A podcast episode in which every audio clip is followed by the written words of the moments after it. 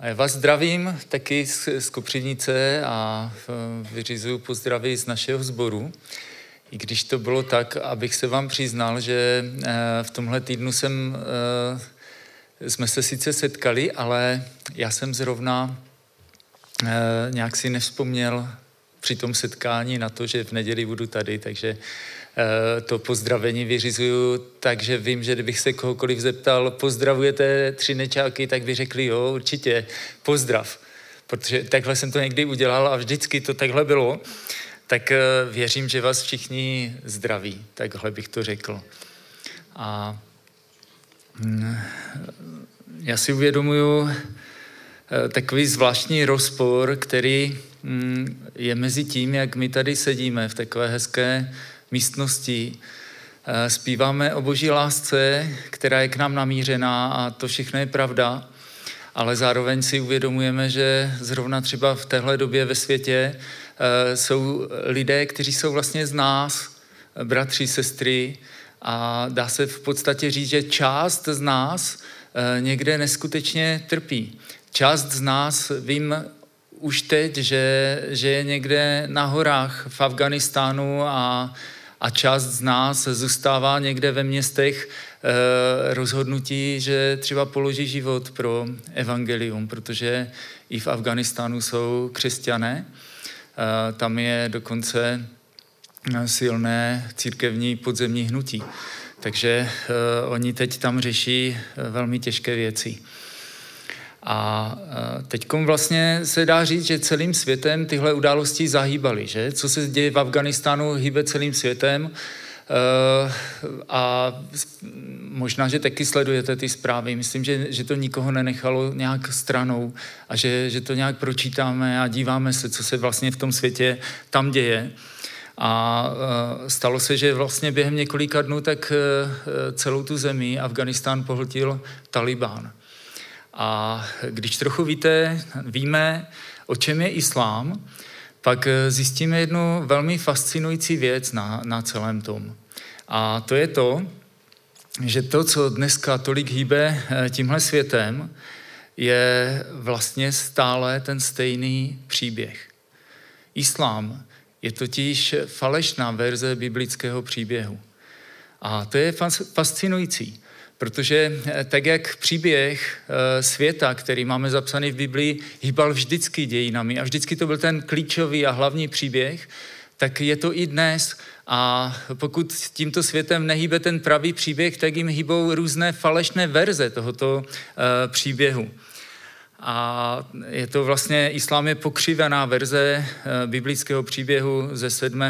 století. A to, co tímhle světem vlastně pohnulo, tak jsou názory e, talibanců, kteři, které se točí e, kolem toho, kým je Bůh, ale i kolem toho, kým je Ježíš. Protože názor islámu je, že Bůh e, je jediný, ale nemá syna.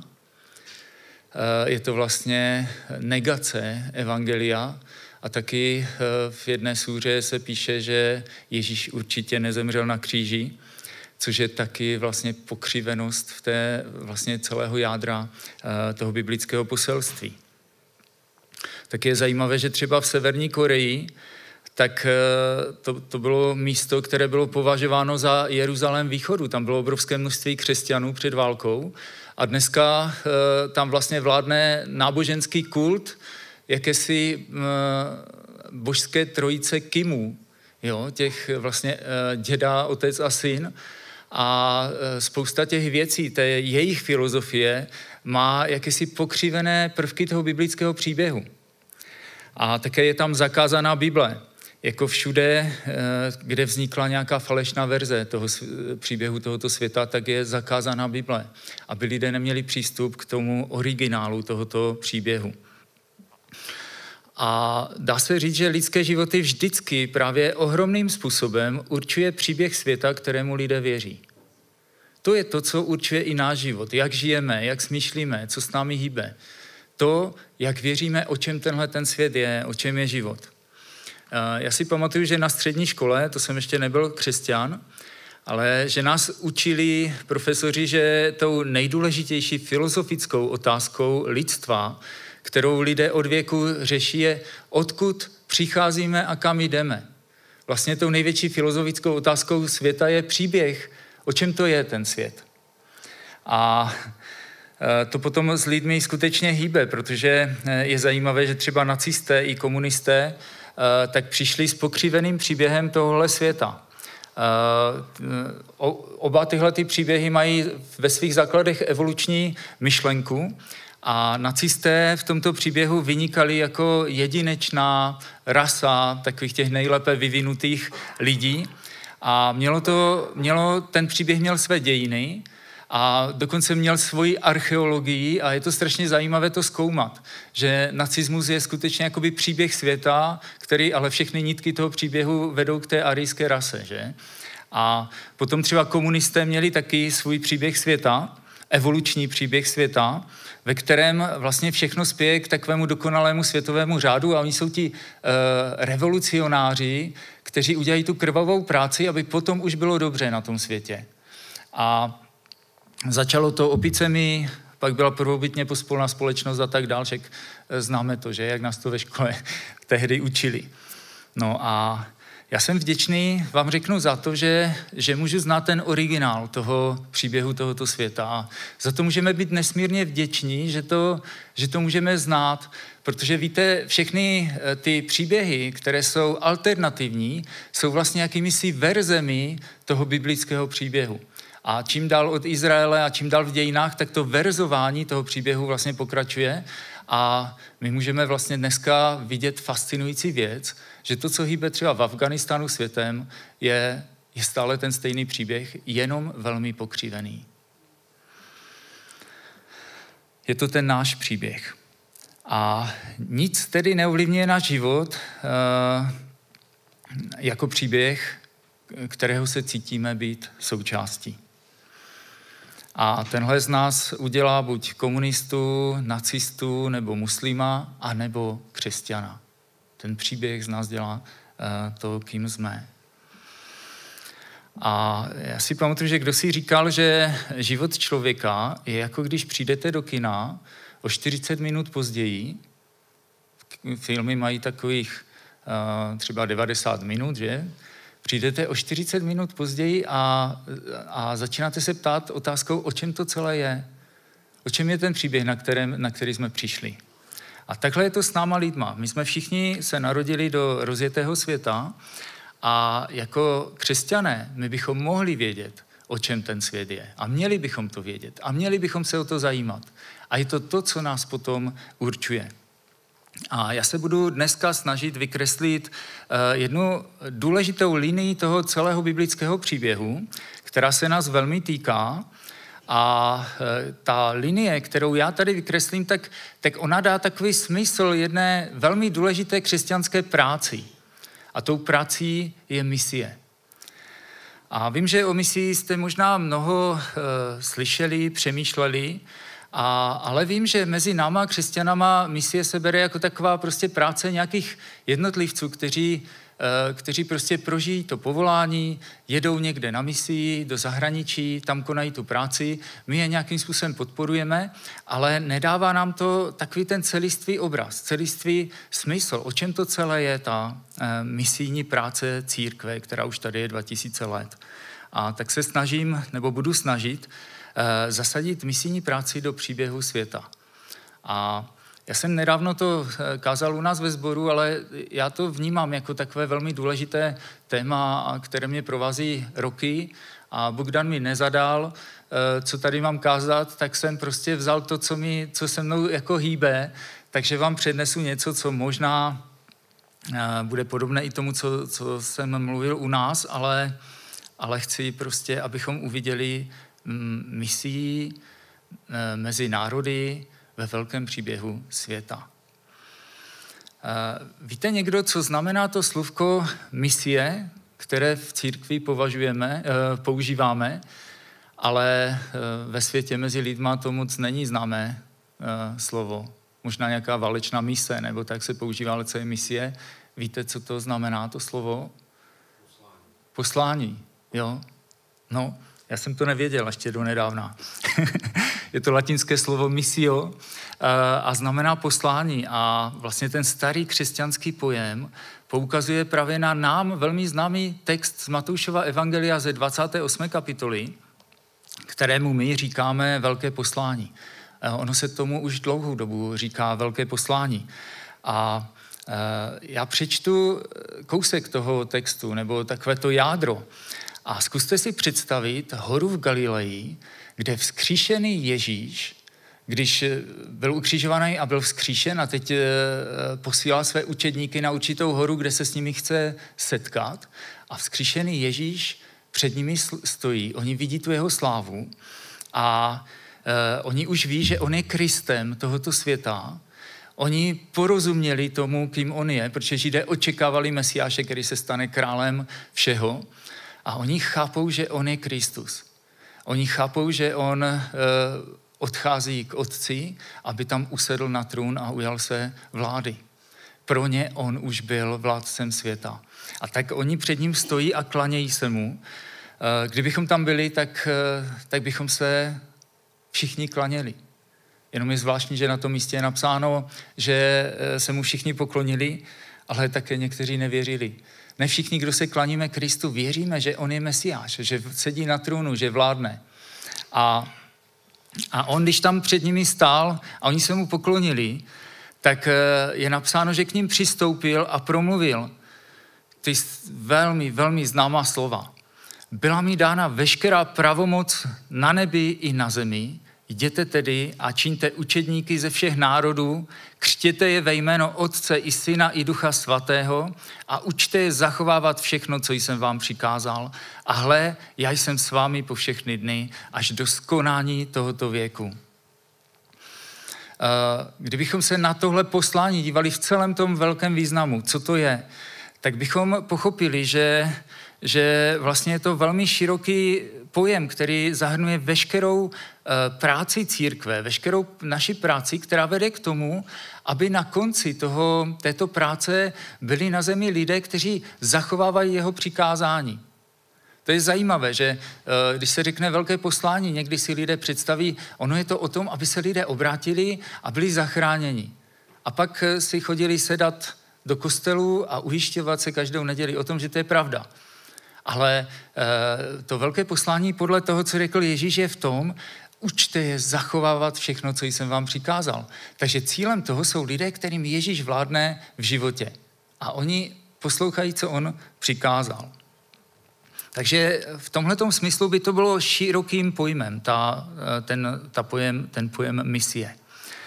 Ale protože Eh, my v těch Ježíšových slovech na začátku slyšíme, jděte ke všem národům, získávejte učedníky ze všech národů. Tak my potom to slovo misie používáme více speciálním způsobem a používáme ho zvláště pro překračování hranic a konání tohoto poslání v jiných národech. A vůbec nejdůležitější význam toho slova je dosahování národů, které ještě nebyly evangeliem eh, vůbec dotčeny. A říkáme těm národům nezasažené národy. Jo? To asi všechno je nám známo. A tady taková to čistokrevná misie do toho nezasaženého národa, eh, to není přeshraniční evangelizace. To není to, že člověk uh, jede za hranice a tam evangelizuje lidi, lidi jiného národa. Čistokrevná misie je prolomit hranici tam, kde ještě nebyla prolomena a vejít do národa, uh, který ještě neslyšel o Kristu, kde ještě nebyl vyhlášen. A Uh, takže uh, když se řekne misie, tak bychom neměli do toho řadit takové věci, jako když třeba Němec jede na misi do Spojených států. A já jsem nevěděl, že Němci jezdí na misi do Spojených států, ale eh, jeden misionář o tom vyprávěl, že velké množství Němců eh, jezdí na misi do Spojených států. Tam je křesťanů eh, dost, že? Možná tam ještě nemají ten správný německý kostel, ale, ale křesťanů je tam hodně. Nebo jezdí třeba do Brazílie. Američané jezdí do Itálie, do České republiky. My Češi jezdíme do, třeba na Ukrajinu. tam je více křesťanů než tady. A říkáme tomu někdy misie. Já nemám nic proti tomu a není nic špatného na tom, když existují kontakty mezi církvemi. Když si církve pomáhají, když se navzájem nějak ovlivňují a tak dál, to je všechno velmi dobré. Ale není to čistokrevná misie. Není to v tom pravém slova smyslu to jít ke všem národům a tam vyhlásit e, Krista a tam získat ty učedníky, kteří Krista budou poslouchat. E, takže možná je to jenom o někdy o takovém neúplně moudrém, správném používání toho slova. A proč je v příběhu světa tak důležité naplnit misí zvláště mezi nezasaženými národy? Proč to je tak důležité? A my to uvidíme, když si to velké poslání e, zasadíme do celistvého příběhu světa, popsaného v Biblii. A potom uvidíme, že misie mezi nezasaženými národy plní mnohem vyšší význam než evangelizace. Evangelizace to je seznamování lidí s evangeliem, aby byli zachráněni. Ale misie uh, plní ještě větší takový význam, větší záměr boží a vlastně dá se říct, že je to boží záměr s národy. A, a my při čtení starého zákona, tak by se nám mohlo zdát, že celý ten biblický příběh se až do Krista týká Izraele. A dokonce někteří lidé, eh, řekl bych třeba neznalí lidé, tak učí, abychom nečetli starý zákon. Já jsem, i když jsem byl křesťan mladý, tak za mnou pár lidí přišlo a řekli, řekli mi, nečtí starý zákon, to je pro Izrael, to je pro, pro Židy, čtí nový zákon, to je pro nás, pro, pro křesťany. A víte, takhle to není, to není správné. To je, to je vlastně, jak kdyby nám někdo škrtnul velkou část toho příběhu a nechal nám jenom nějakou malinkou část, která potom ale samostatně nedává moc smysl. A někteří dokonce učí, že církev z pohanů je z hlediska starého zákona tak veliké tajemství, eh, že je to jakási závorka v dějinách, o které se předtím nevědělo, jakési obrovské překvapení, že najednou jsou pohané, kteří eh, uctívají eh, Krista, Mesiáše, a, a tak eh, třeba i to učení dispenzacionalismu tak, tak dělí dějiny takovým způsobem, že tam nechává takovou prostě jakousi díru, do které patří církev z pohanů, ale předtím jako by to nebylo. Předtím jako by se nás to, nás pohanů netýkalo. A přestože boží záměr z pohany v dobách starého zákona nebyl skutečně tak zjevný, tak zpětně, když se díváme do starého zákona, tak eh, vidíme, že to je ohromné biblické téma, které tady je od začátku. My pohané jsme obrovské téma pro Boha od samého začátku. Eh, to, že všichni lidé, eh, včetně pohanů, jsou pro Boha důležití, vidíme už u Adama. Adam, on nebyl Izraelita. Izrael ještě nebyl. A Adam je praotec vlastně nás všech lidí, všech uh, potomků, všech lidí, kteří jsou na tomhle světě. A co je zajímavé, tak už Adam a Eva byli první lidé, kteří měli zaslíbení Krista. V Genesis 3.15, tam už je zaslíbení uh, Krista, který, které slyšeli první lidé. Potom mají předobraz Kristovy oběti v tom, kdy uh, Bůh je odívá Eh, přikrývá tu jejich nahotu a dává jim ty kožené suknice, to je předobraz Kristovi oběti. Eh, potom vidíme, že Abel je člověk víry. A po něm byli další a další. A bylo to dlouho před Izraelem. To znamená, že to všechno se týká i nás. Eh, dokonce ten špatný bratr od Abela, Kain, z kterého se rozvinula zase ta kainovská linie, tak i on od Boha slyší eh, vlastně slova o tom, jak by i on mohl být přijmut do slávy. Takže Bůh myslí na všechny a má všechny v lásce. Eh, po potopě potom dostávají od Boha všichni lidé takzvané noachické zákony. To jsou zákony, co, mají, co má dělat lidstvo, aby se neprohřešovalo proti Bohu. A mnozí židé věřili, že jejich dodržování přináší spásu i neobřezaným pohanům. My víme, že nejsme zachráněni dodržováním zákona a tak dál. Jenom chci ukázat tu věc, že, že skutečně ty věci eh, toho biblického příběhu se od samého začátku eh, týkají nás, všech lidí ze všech eh, národů. Tehdy nebyly národy ještě a nebyl ani izraelský národ. Ale všichni ti pravdcové byli lidé, byli to pravdcové nás, všech lidí. A Bůh s nimi jednal. A my už od samého začátku vidíme, eh, jaký je Bůh ke všem padlým lidem. Že je skutečně dobrotivý a že eh, lidé, kteří činí pokání, kteří se obracejí k němu, tak jsou zahrnováni do jeho plánu a do jeho milosti. Eh, Bůh je nesmírně milostivý, dlouho schovývavý a nabízí pokání a záchranu všem lidem. Eh, to poznání božího milosedenství, které je namířeno ke všem, je základ misie. Je základ toho přístupu k, k lidem, který máme mít i my sami v sobě od Boha. Tohle je něco, co neseme v srdci ke všem lidem bez rozdílu. Pokání je naděje úplně pro všechny. A víte, každý člověk v jakémkoliv stavu uh, je původně vlastně člověkem k božímu obrazu. My víme, že Bůh stvořil člověka ke svému obrazu, pak se to pokazilo, ale ten záměr boží bylo stvořit člověka ke svému obrazu. A od Adama vlastně každý eh, člověk na téhle zemi je nejprve člověk, stvořený původně jako obraz boží. To je identita číslo jedna, kterou my máme. My jsme lidé. My jsme lidé a jsme k jeho obrazu. Z toho se dá vyvodit i zpětně to, že na Bohu musí být něco hodně lidského, když stvořil člověka ke svému obrazu. Nemyslím lidského v tom, jak se říká o některých nešvarech, že to je lidské.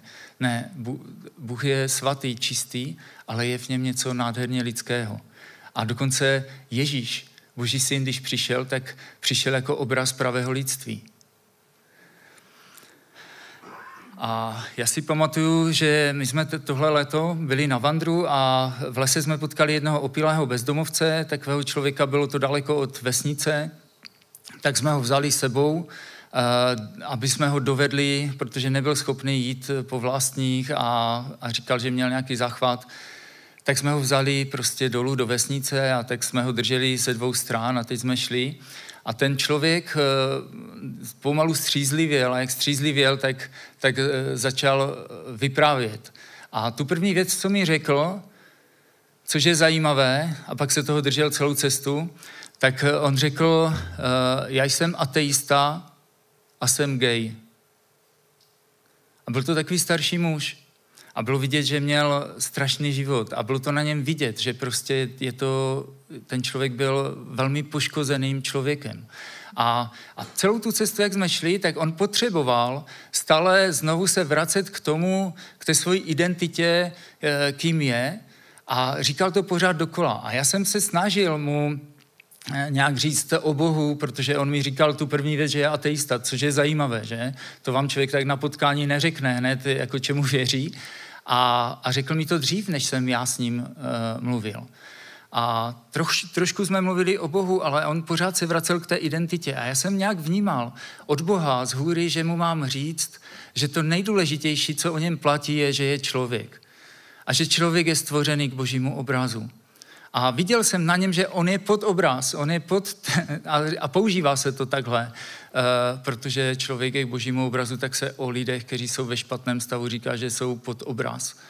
A, a vnímal jsem to, že, že on to potřebuje slyšet. A potom jsme toho pána tam posadili na, na lavičku a eh, v té vesnici blízko, kde bydlel. A já jsem znovu cítil takový hlas od Ducha Svatého, abych mu řekl tady tu zvěst, že to nejdůležitější, kým je, že to je, že je člověk. Protože on na to zapomněl. On si myslel, že tou jeho identitou je jenom ten hřích a ta, ta zvrácenost. A tak jsem mu připomněl, že je člověk. A víte, z důvodu eh, právě toho, kým člověk je, že k obrazu božímu, tak platí z prvního Petrova listu 2.17 slova. Ke všem lidem mějte úctu. Bratrstvo milujte, Boha se bojte, krále ctěte. Ke všem lidem úctu. Proč? protože všichni lidé jsou nejprve lidé k božímu obrazu, ať jsou jakkoliv pokřivení. A to je počátek správného přístupu k lidem. Pokud Bůh mluví k Adamovi a Evě, pak myslí na všechny lidi.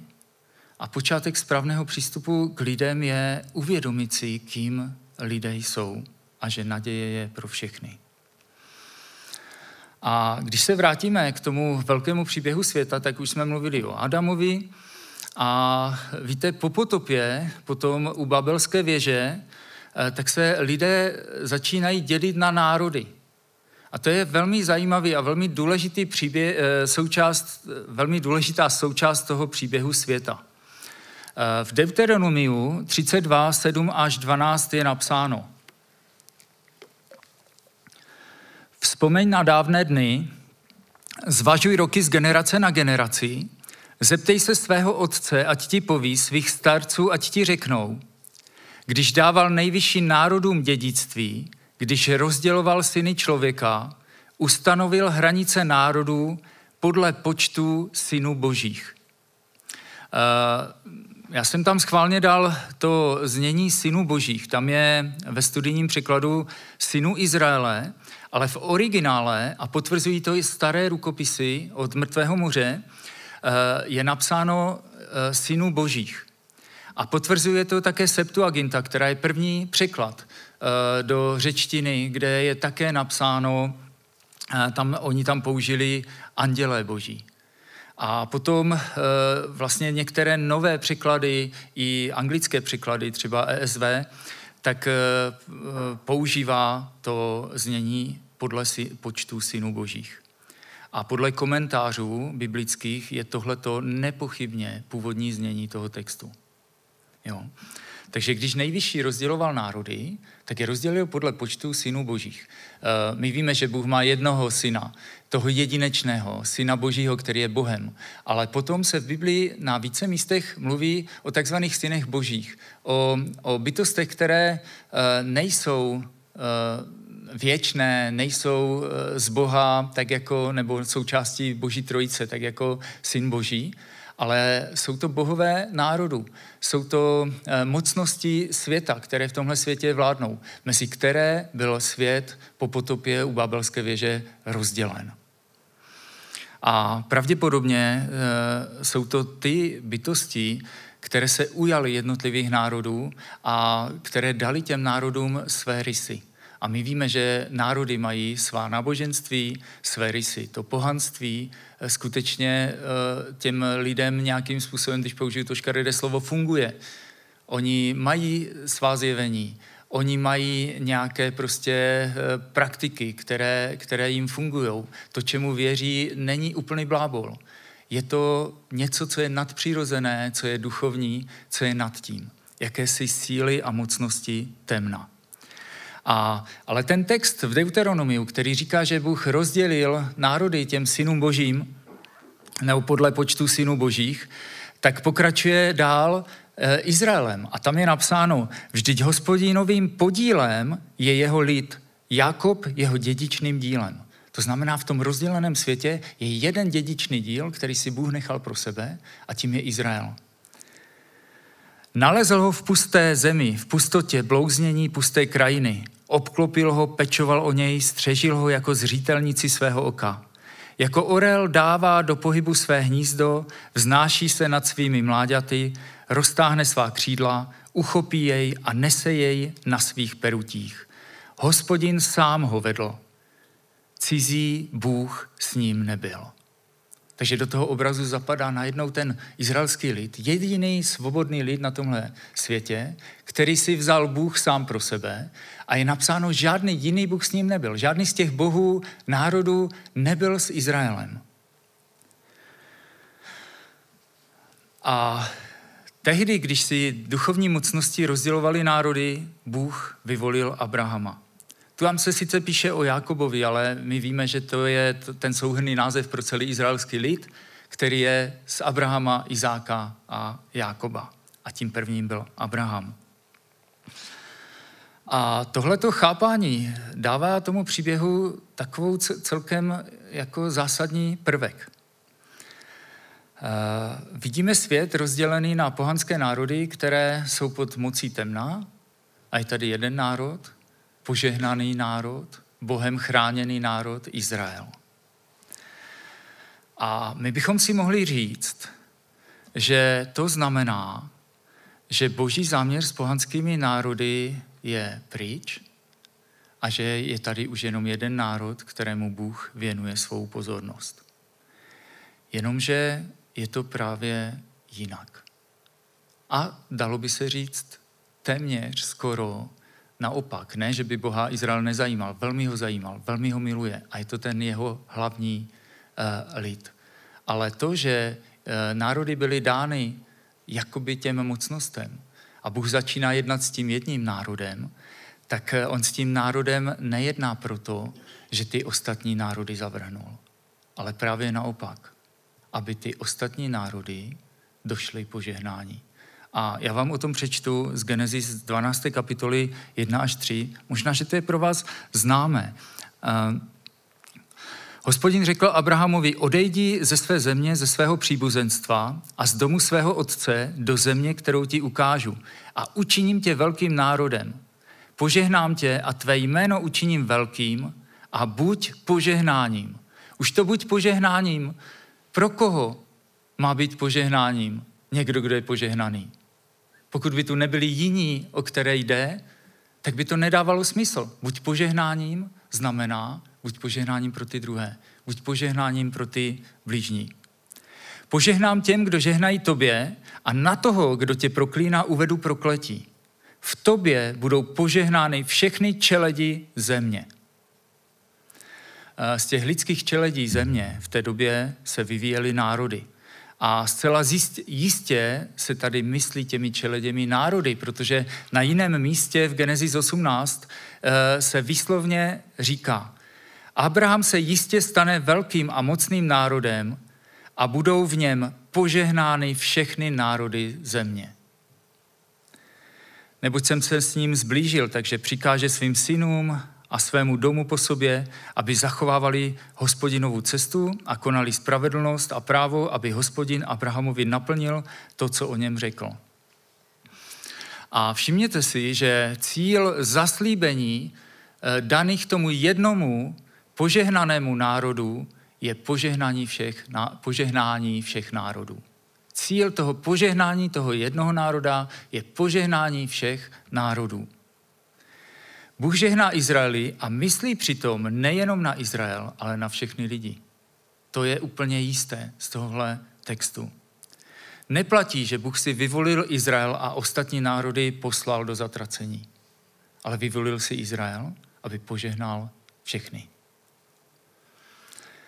Uh, jeden, národ, jeden národ učinil požehnáním, aby v něm mohli dojít požehnání všechny národy je v tom taková zvláštní moudrost. Eh, požehnat nejprve jednoho a potom dávat požehnání ostatním na základě toho, jak se zachovají k tomu prvnímu požehnanému. Požehnat nejprve jednoho a s reakcí ostatních poznat, kdo je hoden požehnání. Eh, tomu, kdo druhému přeje, bude požehnání dopřáno. A tomu, kdo je závistivý, tak eh, ten se dostává pod prokletí. A my vidíme, že v Novém zákoně je právě toto vstaženo i do osobních životů nás všech, že to je prostě takový princip eh, božího jednání s lidmi. Tam je napsáno u Lukáše 6.38. Dávejte a bude vám dáno. Eh, dobrou míru, natlačenou, natřesenou, překypující vám dají do klína. Neboť jakou měrou měříte, takovou vám bude naměřeno. Jakou měrou měříš, takovou ti bude naměřeno. A představte si, kdyby třeba Kain tehdy na začátku měl přející srdce, tak eh, on by určitě došel požehnání spolu s, s Abelem. Na ten jeho přestupek by se zapomnělo. To by nestalo ani za to, to tam napsat do té Bible. Protože víte, že uh, uh, Bůh zhlédnul na Abelovu oběť a v Kainovi se něco vzepřelo. A Bůh mu říká, i ty dojdeš požehnání, stačí, když budeš jako konat dobro. A představte si, že tomu člověku nešlo o to požehnání. Kdyby totiž hledal Boha a to požehnání, tak by poslechl tu radu a byl by taky požehnaný a tuhle historku bychom vůbec nečetli v Biblii. Jenomže Kain záviděl a proto bratra zabil. Je to jako v tom židovském vtipu, kdy se eh, člověk modlí a říká, bože, můj soused má kozu. A Bůh mu říká, eh, no a Icik, ty bys taky chtěl kozu? A říká, ne, to já nechci, ale ať ta jeho chcípne. A to je prostě, eh, přesně tak to funguje. Bude nám naměřeno, jak my měříme. Když se setkáte s někým, kdo je požehnanější než vy a přejete mu to a hledáte požehnání, tak dojdete požehnání a budete mít krásný život. Ale když začnete závidět, když budete mít zlé oko na toho člověka, tak eh, ten konec je vždycky nějaké prokletí. Něco prostě se přestane dařit. Takže to je strana těch, kteří, jsou, kteří hledí na požehnanějšího člověka. Eh, to určitě máme ve svém okolí spoustu požehnanějších lidí, než jsme sami. A my můžeme hledat eh, to požehnání eh, Boha samotného, přát to těm lidem. Přát to tomu izraelskému národu, že tam je spousta lidí, chytřejších než my, že mají spoustu požehnání, které třeba jiné národy nemusí mít. Druhá strana věcí je úkol uh, těch požehnaných, pokud jsme to my, že jsme byli něčím požehnání, být požehnáním. O tom to je. Uh, to je další základ toho našeho poslání, toho misio, té naší misie. Uh, jsme požehnaní tím Abrahamovým požehnáním. Skutečně, když jsme křesťané, tak jsme tím požehnaní ale jsme tím požehnáni, abychom nesli požehnání dál. To je úkol, účel, proč jsme požehnaní. Abychom to nesli dál. Abrahamovi bylo řečeno to a je to řečeno nám všem, eh, staň se požehnáním, jsi požehnaný, eh, abys byl požehnáním. V tobě dojdou požehnání druzí lidé. Eh, my jsme požehnaní třeba spásou. A jsme tou spásou požehnaní, abychom tu spásu nesli dál. Největší bohatství, které máme, nej, nejkrásnější věc, která se nám dostala. Odpuštění hříchů, smíření s Bohem, věčný život, zaslíbení dědictví na věky. Proč? Ne, abychom si to nechali jenom pro sebe. A víte, silně si tohleto uh, uvědomují čerstvě obrácení lidé, že byli spaseni, a teď ještě cítí ten rozdíl.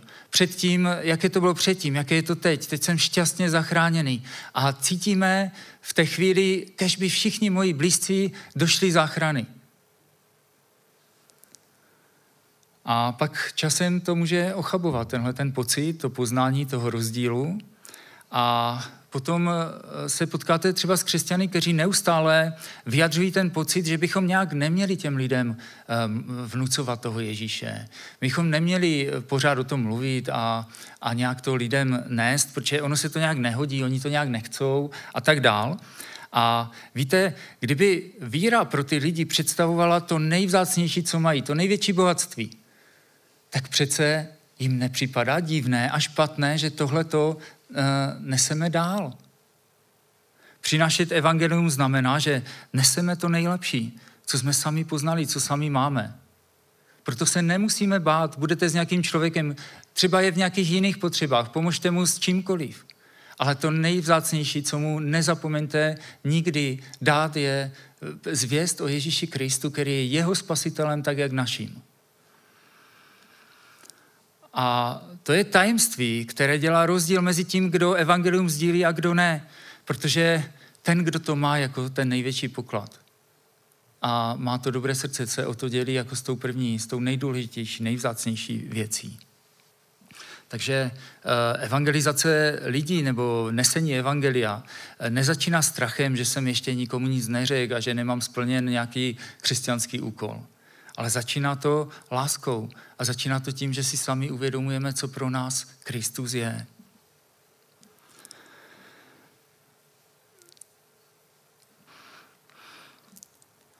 Křesťan se nestará jenom o sebe a nestará se jenom o svoji rodinu. A víte co? Křesťan se dokonce nestará ani sám o svoji spásu jako o tu první věc. Pokud bychom to tak měli, tak jsme nepochopili ten příběh. Eh, je to strašné a, a třeba v těch našich kruzích někdy to tak je, že člověk přijme spásu a teď se na to dívá a má to a, a hýčká si to a posvěcuje svůj život. Máme se posvěcovat pro Boha, z lásky k němu, ale ne, aby jsme si zabezpečili tu svoji spásu a, a všichni ostatní lidé dejte mi pokoj. A spousta lidí sedí doma, ani do církve nepřijde sedí doma a hýčkají si svoji spásu a řeší si svoji spásu. A je to špatně. Takže vraťme se do příběhu, který mluví o překračování hranic, a které vede i nás, křesťany, k tomu, že překračujeme hranice k dalším lidem. My vidíme po obětování Izáka, který je velkým předobrazem Krista, že hospodin upřesňuje to proroctví a říká, že národy dojdou požehnání v jediném Abrahamově potomku, který se podobá právě tomu Izákovi a, a v té jeho oběti. Je to v Genesis 22.18. Ve tvém semení, neboli potomku, si budou žehnat všechny národy země, protože si jim neuposlechl. Takže všechno je to o Kristu. Celý ten příběh.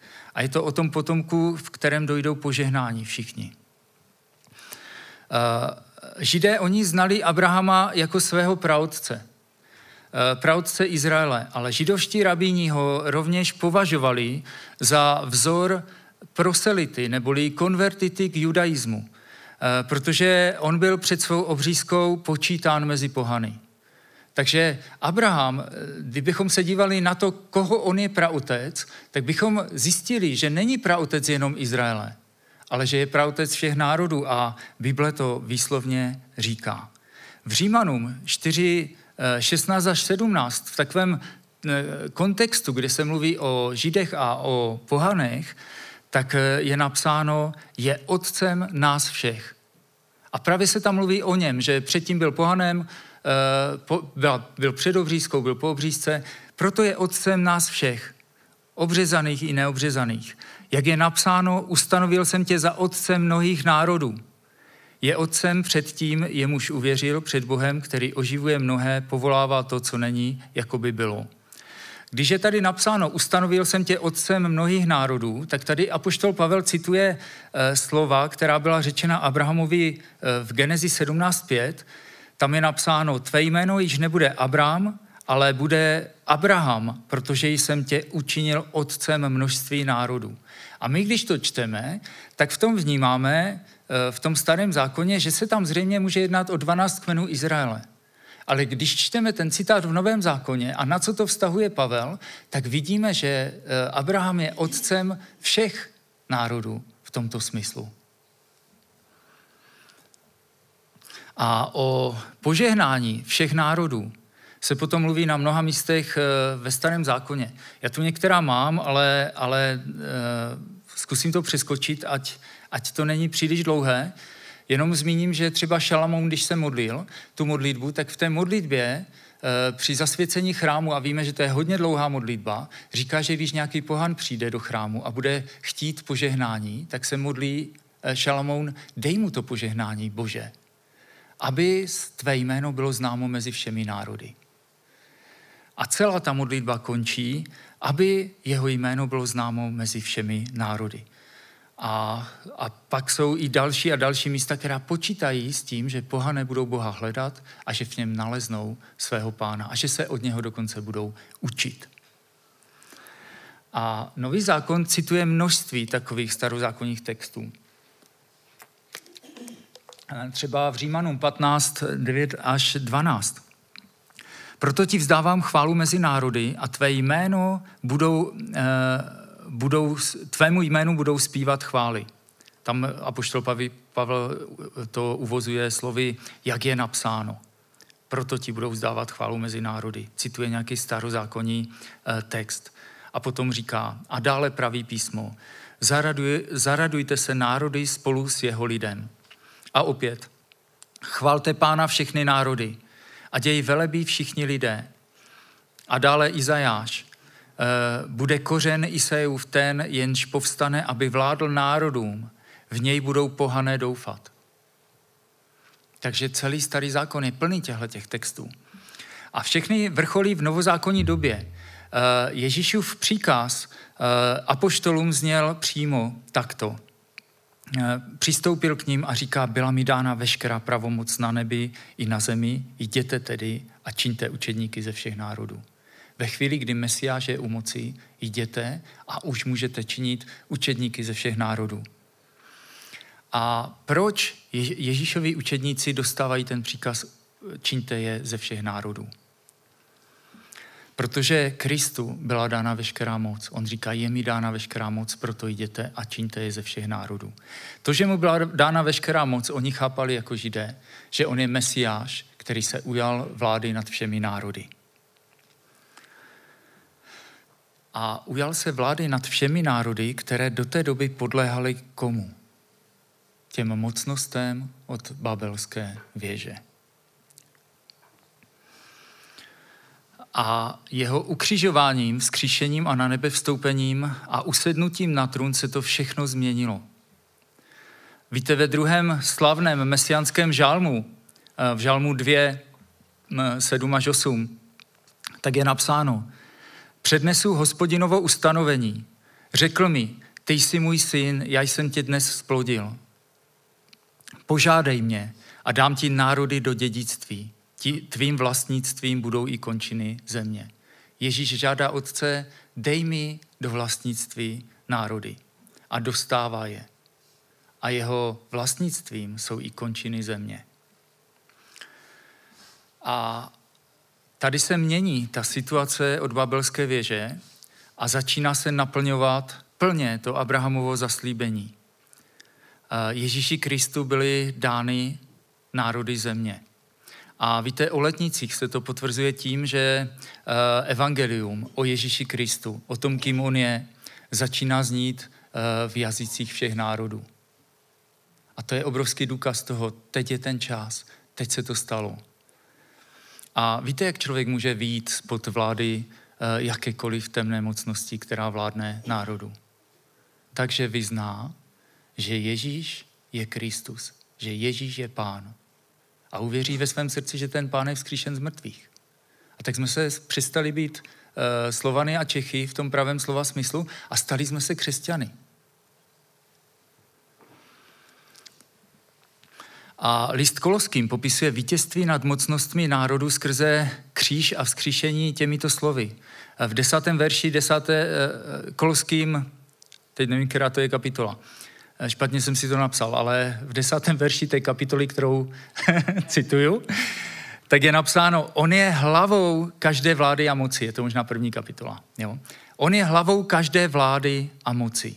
A potom to pokračuje. Vymazal rukou psaný záznam, který svými ustanoveními svědčil proti nám a který nám byl nepřátelský. Odstranil je z našeho středu tím, že jej přibyl na kříž, tak odzbrojil vlády a autority, a veřejně je vystavil na odiv, když je vedl v triumfálním průvodu v něm. Když římský císař eh, nebo vojevůdce vedl poražené národy, tak vždycky v tom průvodu byli ti poražení vládcové těch národů. A oni je vedli buď na popravu, nebo do otroctví, nebo prostě někam, eh, kde byli vystaveni na odiv všem jako ti poražení králové. To je triumfální průvod. Z římské doby. A tady je to použito pro Krista, který vede ty mocnosti v triumfálním průvodu. Tehdy se s těmi mocnostmi skutečně něco stalo. A z područí se, eh, aby se z područí těch mocností vymanilo to množství lidí. V podstatě je to nabídka pro každého.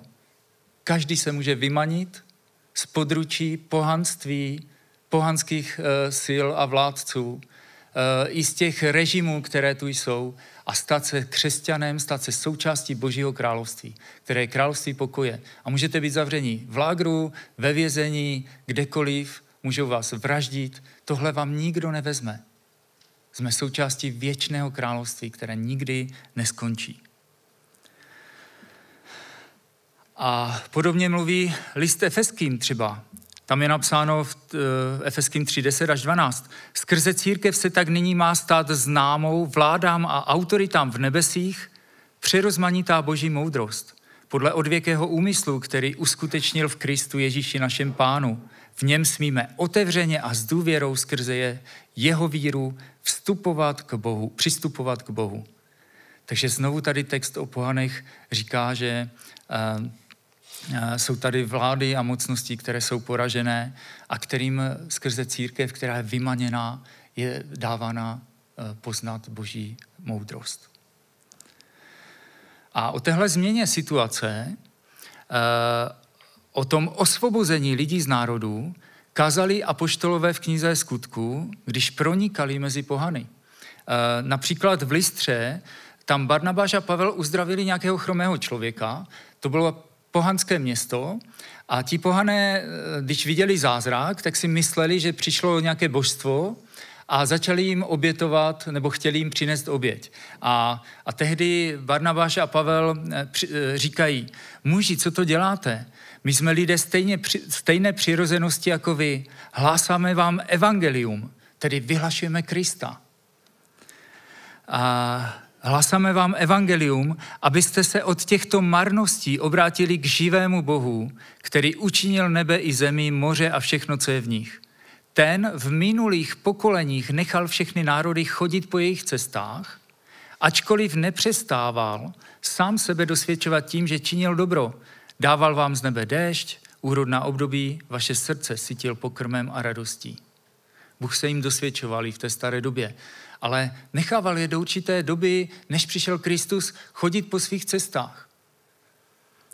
Na Aeropagu zase Pavel říká, nesmíte se domnívat, že božstvo je podobno zlatu nebo stříbru nebo kamenu, výtvoru lidské zručnosti a důmyslu, když tedy Bůh přehlédl ty doby nevědomosti, nařizuje nyní lidem, aby všichni a všude činili pokání a obratili se k tomu soudci světa, ke Kristu Pánu. A co tu je zajímavé, v minulých pokoleních Bůh nechává národy chodit po svých cestách, ale nyní je vláda dána Kristu. A v tom druhém textu Bůh přehlédl doby a nyní je čas pro pohany, aby opustili své bohy a přijali pána všech pánů, krále všech králů. Z toho vyplývá takové poučení, jak jednat s pohany, jak se dívat na, na ty, kteří jsou ještě pohany. Eh, pokud tomu rozumíme správně, tak eh, co budeme očekávat od pohana? Třeba Čecha nebo nějakého hm, pohana třeba v nějakém cizím národě. Od pohana, který dosud nepoznal Krista. Co od něho budeme čekat? Jak se na něho budeme dívat? Co bude nám na něm vadit, že je pohan? Takový člověk bude žít jako pohan bude žít v okultismu, eh, v uctívání model, eh, v nečistotě, v různých hříších.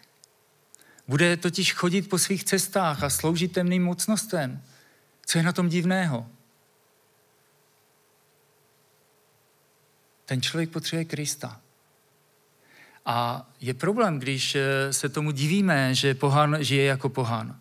A nebo když se jako povyšujeme nad, nad pohany. Ti lidé budou tak žít. To není nic zvláštního, že dneska se vrací pohanství do, do naší země mezi lidi, kteří neznají Krista. To je úplně normální věc.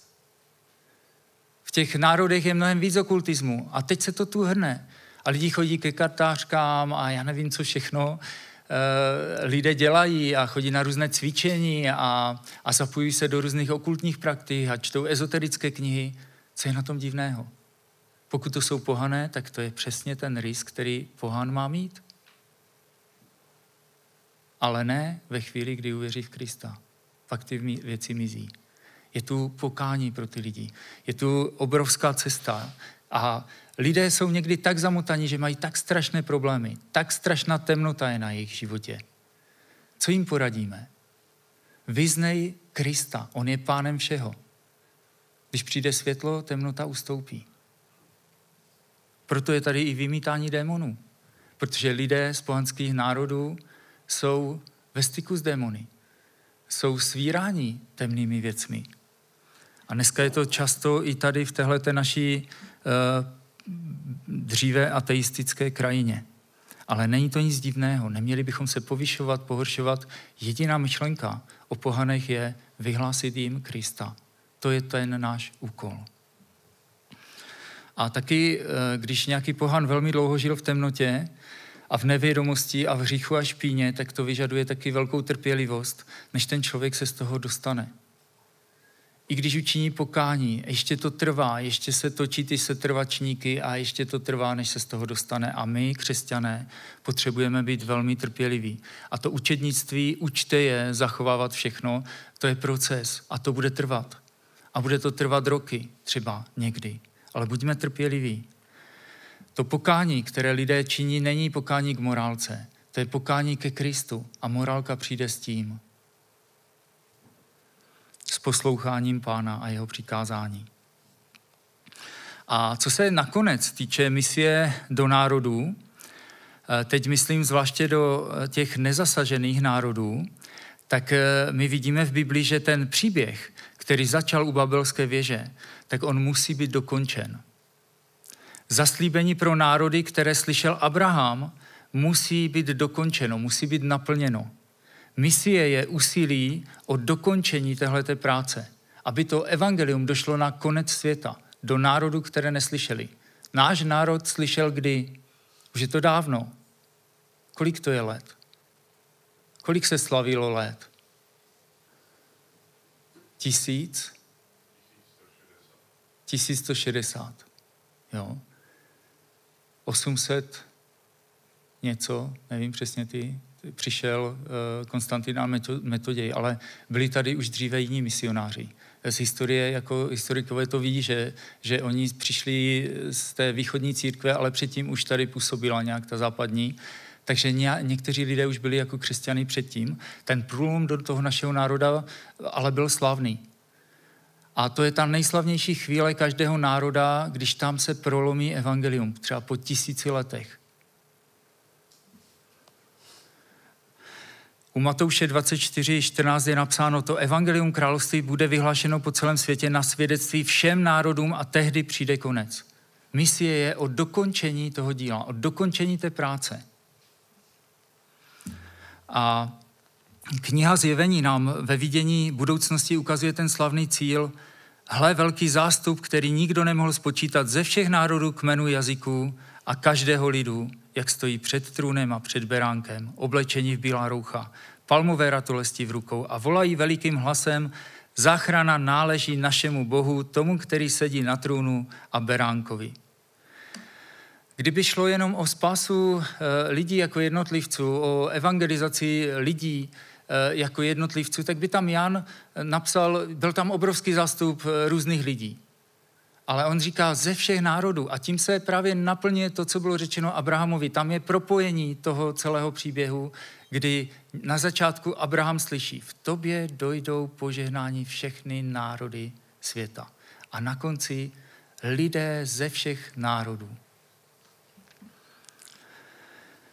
Lidé vysvobození z područí temných sil, vládnoucích nad národy, kteří přešli na stranu Krista krále všech králů, pána všech pánů.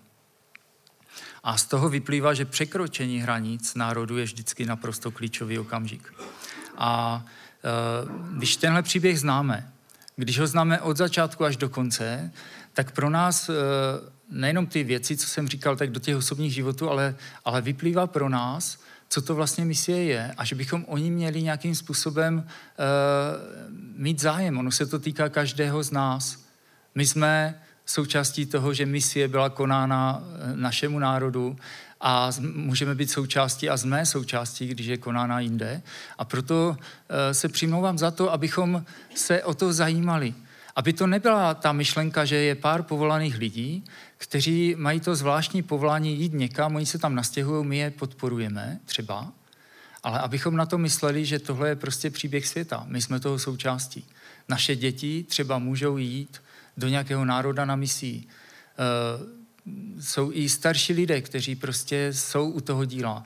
My, vy můžete být u toho díla modlitbama, finančně. Já vím, že asi jste i jako sbor, jo? ale je to jedna z nejdůležitějších věcí, příběhu, kterého my, křesťané, jsme součástí. Vemte si, co dokážou talibánci dělat s tím svým příběhem. Co mají v hlavě, trošku víme a vidíme, jaké obrovské úsilí, jaké obrovské nasazení ti lidé uh, pro tu svoji zhoubnou, špatnou myšlenku dokážou nasadit. My jsme křesťané, my bychom měli umírat za ty věci uh, Kristovi. My bychom měli jít na místa, my bychom se neměli bát. O čem jiném je ten život, než o tom uh, naplnit součást toho příběhu. Není to, církev není o tom, abychom se v neděli ujišťovali o naší spáse, ale o tom, abychom hledali tu cestu, jak jít v těch šlepějích Kristových. Každý sám. A vím, že když se dáme dohromady jako lidé, tak určitě uh, i sbor může tvořit silnou jednotku, která něco koná, co nemůže jednotlivec vykonat, ale lidé dokážou spolu. Tak, nemám žádnou výzvu pro vás ale vím, že ty příběhy s náma něco dělají, protože příběhy dělají se všema lidma něco.